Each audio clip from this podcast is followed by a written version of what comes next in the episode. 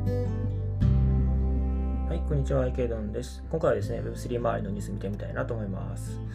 はい、ではあの、ニュースの前にですね、ヒートマップ全体感確認ですね。はい、全体的に赤赤になってて、まあ、えー、まあ、下落局面ですかね。はい、BTC マイナス2.48%、イーサリアムマイナス3.35%、ソラーナマイナス3.68%、BNB マイナス1.62%ですね。はい、まあ、5月の初旬にですね、FOMC を控えてますので、まあ、そこまではあんまりこう動かずに横ばいな展開になるま。あ、その FOMC で、まあ、高派、まあ、もっと、金融緩和をやめるべきっていうような意見が出てくるのであれば仮想通貨にとってはマイナスかなと思いますし、まあ、よりこうハト派的な意見が出てくるのであれば、まあ、仮想通貨にとってはプラスなのかなというふうに考えております。まあ、そこまではあんまり動かないかなというふうに見ています。はい。えー、っと、ニュースに行く前にですね、まあ余談ですけれども、えー、っと、まあ今収録日時4月30日のお昼の2時となっておりますので、その点ご理に願います。はい。では、ニュースに行きたいなと思います。まず一つ目のニュースですね。暗号資産企業、シンガポールからドバイに軒並み移転という話ですね。はい。あの、暗号資産の企業といえばですね、まあ日本はまあ規制と税制がなかなか厳しいので、あの、まあ、みんな外へ出ていくわけなんですけれども、まあ、シンガポールに出ていく企業多かったんじゃないかなと思うんですよね。まあ、あのアスターあ、まあ、ステークテクノロジーですかね、渡辺壮太さんがえー、創業されている、まあ、ステークテクノロジー、まあ、ポルカドットのパラチェーンのあアスターを作っている企業ですけれども、まあ、シンガポールに確か拠点を置いておられたのかなと思うんですけれども、まあ、そういうふうにシンガポールに置いている事業拠点をですね、どんどんドバイに移転する動きが目立つようになってきてるんですよね。でそのことに書いて記事、そのことについて書いた記事ですね。で、まあ、象徴的な事例として描かれているのはですね、このスリアスリアローズキャピタルですね。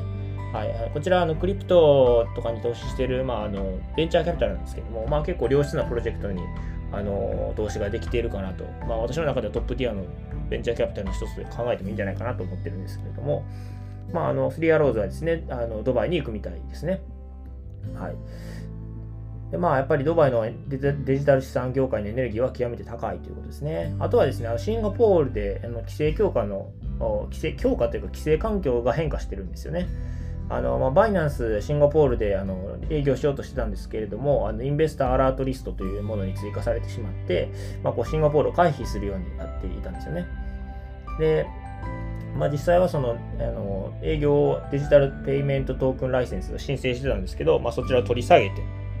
で、まあ、国内で運営してたバイナンスドットシンガポールの SG ですね、ドット SG をまあ、停止してるんですよね。営業として。で、えー、ということで、まあ、徐々にこうシンガポールも、まあ、シンガポール金融管理局ですかね、が定める、まあ、その規制みたいなのがどんどんあの徐々に厳しくなってきているというところで、シンガポールにいる企業が、まあ、シンガポールを脱出して、まあ、ドバイに行く動きが加速しているみたいですね。はいま。なんかこれ結構興味深くて、あの面白いかなと思いますね。ドバイにみんな行っちゃうのかなというふうにも思います。まあどうなんだろう。もうちょっと見てみないとわからない部分はありますけれども、興味深い動きかなというふうに思います。まあ、基本的にはこの規制が緩いところへ向かってこう人が流れていくっていうのはこの業界特有というかそういう流れがあるかなと思いますし、まあ、こう皆さん結構フットワークむちゃくちゃ軽いので、まあ、シンガポールダメだとドバイみたいな感じで、まあ、ポルトガルもいいよってなったらリスボンにサクッと移ってみたりとかですね、まあ、結構そのノマド的にこう皆さん仕事できますしフットワークも軽いので、まあ、そういうふうにこう転々としていくのかなと思うんですよねだからまあこう拠点、あの、業界の拠点がどこにあるかっていうのは、まあなんかこう、数年単位でこうコロコロ移り変わっていく可能性はあるなっていうのは、この記事を見てすごく思いました。はい、では次の記事ですね。えっと、イーサリアムのレポートが出てきています。で、発行元はバンクレスですね。バンクレス、私もポッドキャストを聞いていますけれども、あの、まあ、仮想通貨暗号資産に関する情報を提供する、えー、まあ、企業というか組織というかですね。はいまあ、私はポッドキャストいつも聞いています。で、そちらがイーサリアムの関するレポートを出してきてるんですね。で、えっ、ー、と、ネットワークの収益で見ると前年同期でプラス46%、ステーキング量で言うと,、えーと、前年同期プラス111%、DeFi で言うと、DeFi の TVL ですね、 Total Value Locked で言うと、前年比82%増。で、えー、その中でも、えーと、レイヤー2ですね。えっ、と、まあ、 Optimistic Rollup とか ZK ロールアップとかありますよね。この前だとオプティミズムがエアドロップしてましたけれども、えー、レイヤー2の TVL Total Value Locked が前年同期で964%増ということですね。はい。まあ、見てわかる通り、レイヤー2の伸びが非常に激しいかなというふうに思います。で、えっ、とですね、あと NFT のところなんですけれども、NFT の出来高が、えっ、と、前年同期が778億円に対して今期、が、えー、今年の1級がですね、約15 15兆円ということで、前年同期比1万9290%増ですね。1万9290%増ですね。はい。あの大事なことなんでもう一度言いました。はい。えっ、ー、と、とんでもない伸び率になっています。はい。ということですね。で、次、はい。NFT を保有しているウォレットの数ですね。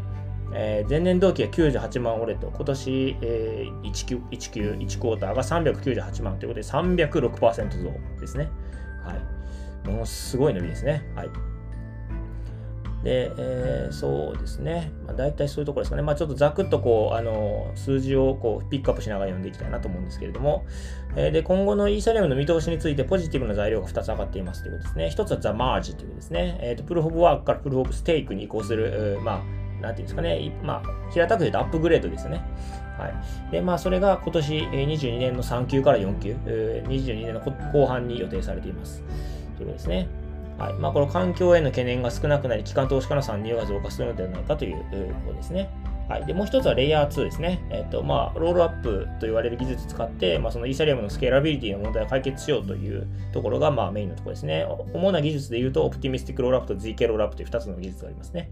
で、まあ、チェーンで言うと、まあ、その、この間エアドロップしてたオプティミズム。こちら Optimistic Rollup ですね。あとは、アービトラムですね。アービトラムは Optimistic Rollup の中で最大の TVL を誇るチェーンですけれども、あとはまあ ZK ロールアップもいろいろありますけれども、まあ、私個人的にはポリゴンのあの各 ZK ロールアップのソリューション群に注目をしています。ということで、まあ、こういうレイヤー2がですね、まあ、エアドロップどんどんしていくと思いますので、まあ、それによって盛り上がってくるんじゃないかというのが、まあ、ポジティブな材料のようですね。はい。まあ、私も全く同感ですし、まあ、多分、うんそうですね、先行するのはオプティミスティロールアップの方かなと思いますので、まあ、次は多分アービドラムなんじゃないかなと思っています。で、まあ、それが終わった後、多分 GK ロールアップの各ソリューション群がエアドロップをしたり、まあ、メインネットに移行したりとかしてくるんじゃないかなと思っています。まあ、それを楽しみに待ちたいなと思います。はい。では次のニュースですね。えっと、ベイシーのメタバースアザーサイドということで、えー、まあ仮想通貨の土地、あ、ごめんなさい、仮想の土地のセールで約500億円の収益を見込むということですね。はい。えっ、ー、と、ベイシー、えー、 Bored Ape Yacht Club ですけども、こちらが新たなメタバース、アザーサイドというのを作っていますね。で、えー、この中の土地を、えっ、ー、と、まあ、一区画ですかね、80万円の一定価格で販売することにしているみたいですね。はい。で、えー、そうですね、5万5千区画が売りに出されるみたいですね。で、一律305エイプで、えー、販売されるみたいです。で、開始時間は日本時間の4月30日午後22時ですね。えー、まあ今14時ですあと8時間ぐらいですかね。はい。で、えー、販売単価は78万円ですね。で、全部売れたとしたら多分500億円ということだと思います。はい。そうですね、なんかあのこのベイシー、メイシーのその NFT 自体の価格からすると78万円ってなんかちょっと安く見えてしまうんですけども、なんかあの私の感覚がちょっと狂ってきてしまってるんですけれども、ベイシーとかメイシーってもっと高い価格で多分取引されてたと思うので、なんかそこからそれを使える、まあ、メタバースで、かつその土地の値段って考えると78万円ってちょっと安いのかなっていうのをなんか個人的には思っていますけども、ちょっとまあ、妥当な価格がいくらかってちょっとこんなあの値付けしようもないので何とも言えない部分はありますけど、なんかなんとなく安いようにちょっと見えましたね。私個人的には第一印象ですけれども、まあちょっと感覚が狂ってきてる部分もありますが。はい。では次のニュースですね。えっ、ー、と、取引所のゲート .io の VC の部門が260億円の資金調達、あ新規のファンドを調達しているということですね。はい。まあ、ゲート .io 結構なんていうんですかね、草コインというか、あの、なんなんですかね、メジャーじゃないものも結構扱っている印象が私はありますね。たまに使いますけれども。はい。で、えー、っと、まあ、これが260億円ですね。まあ、今年の第3四半期、第3クォーター、7月から9月までに260億円調達するみたいですね。はい。で、えっ、と、まあ、投資先は、まあ、オルタナティブレイヤー1とレイヤー2っていうことですね。はい、オルタナティブレイヤー1っていうのはイーサとビットコインを除いた他のブロえー、レイヤー1とかですね。だからまあソラーナ、ポルカドット、コスモス、ニア、などなどなど、あ、あごめんなさい、えっ、ー、と、とかですかね。アバランチとか、ファントとかそういうところですね。で、あともう一つの投資先はレイヤー2ですね。オプティミズム、アービトラム、あとはまあ GK, ソ GK ローラップの各種ソリューションですね。まあポリゴンとかが中心かなと思います。はい。まあ、そうですね、まあ、ゲート IO、まあ、その投資家としての立ち位置はちょっとどうなんだろうというところ、まあ、私自身もちょっと評価できていない部分があるので、なんとも言えないところはあるんですが、あのまあ、レイヤー2に、ま、投資していくっていうのは面白いのかなと思いますし、まあ、その金額が260億円ということで、まあ、それは一つ大きな、まあ、そんなにちっちゃい金額でもないので、まあ、楽しみにしてていいのかなと思います。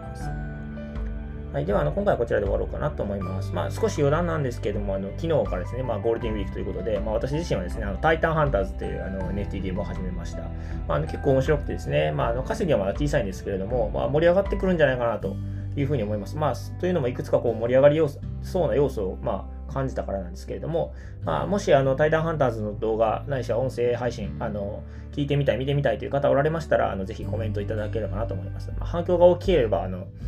まあ、別途収録してあの皆さんにお届けしようかなというふうに思います。はい。では今回はこちらで終わろうかなと思います。よろしければチャンネル登録、フォロー、それから高評価の方をお願いいたします。はい。ではお疲れ様です。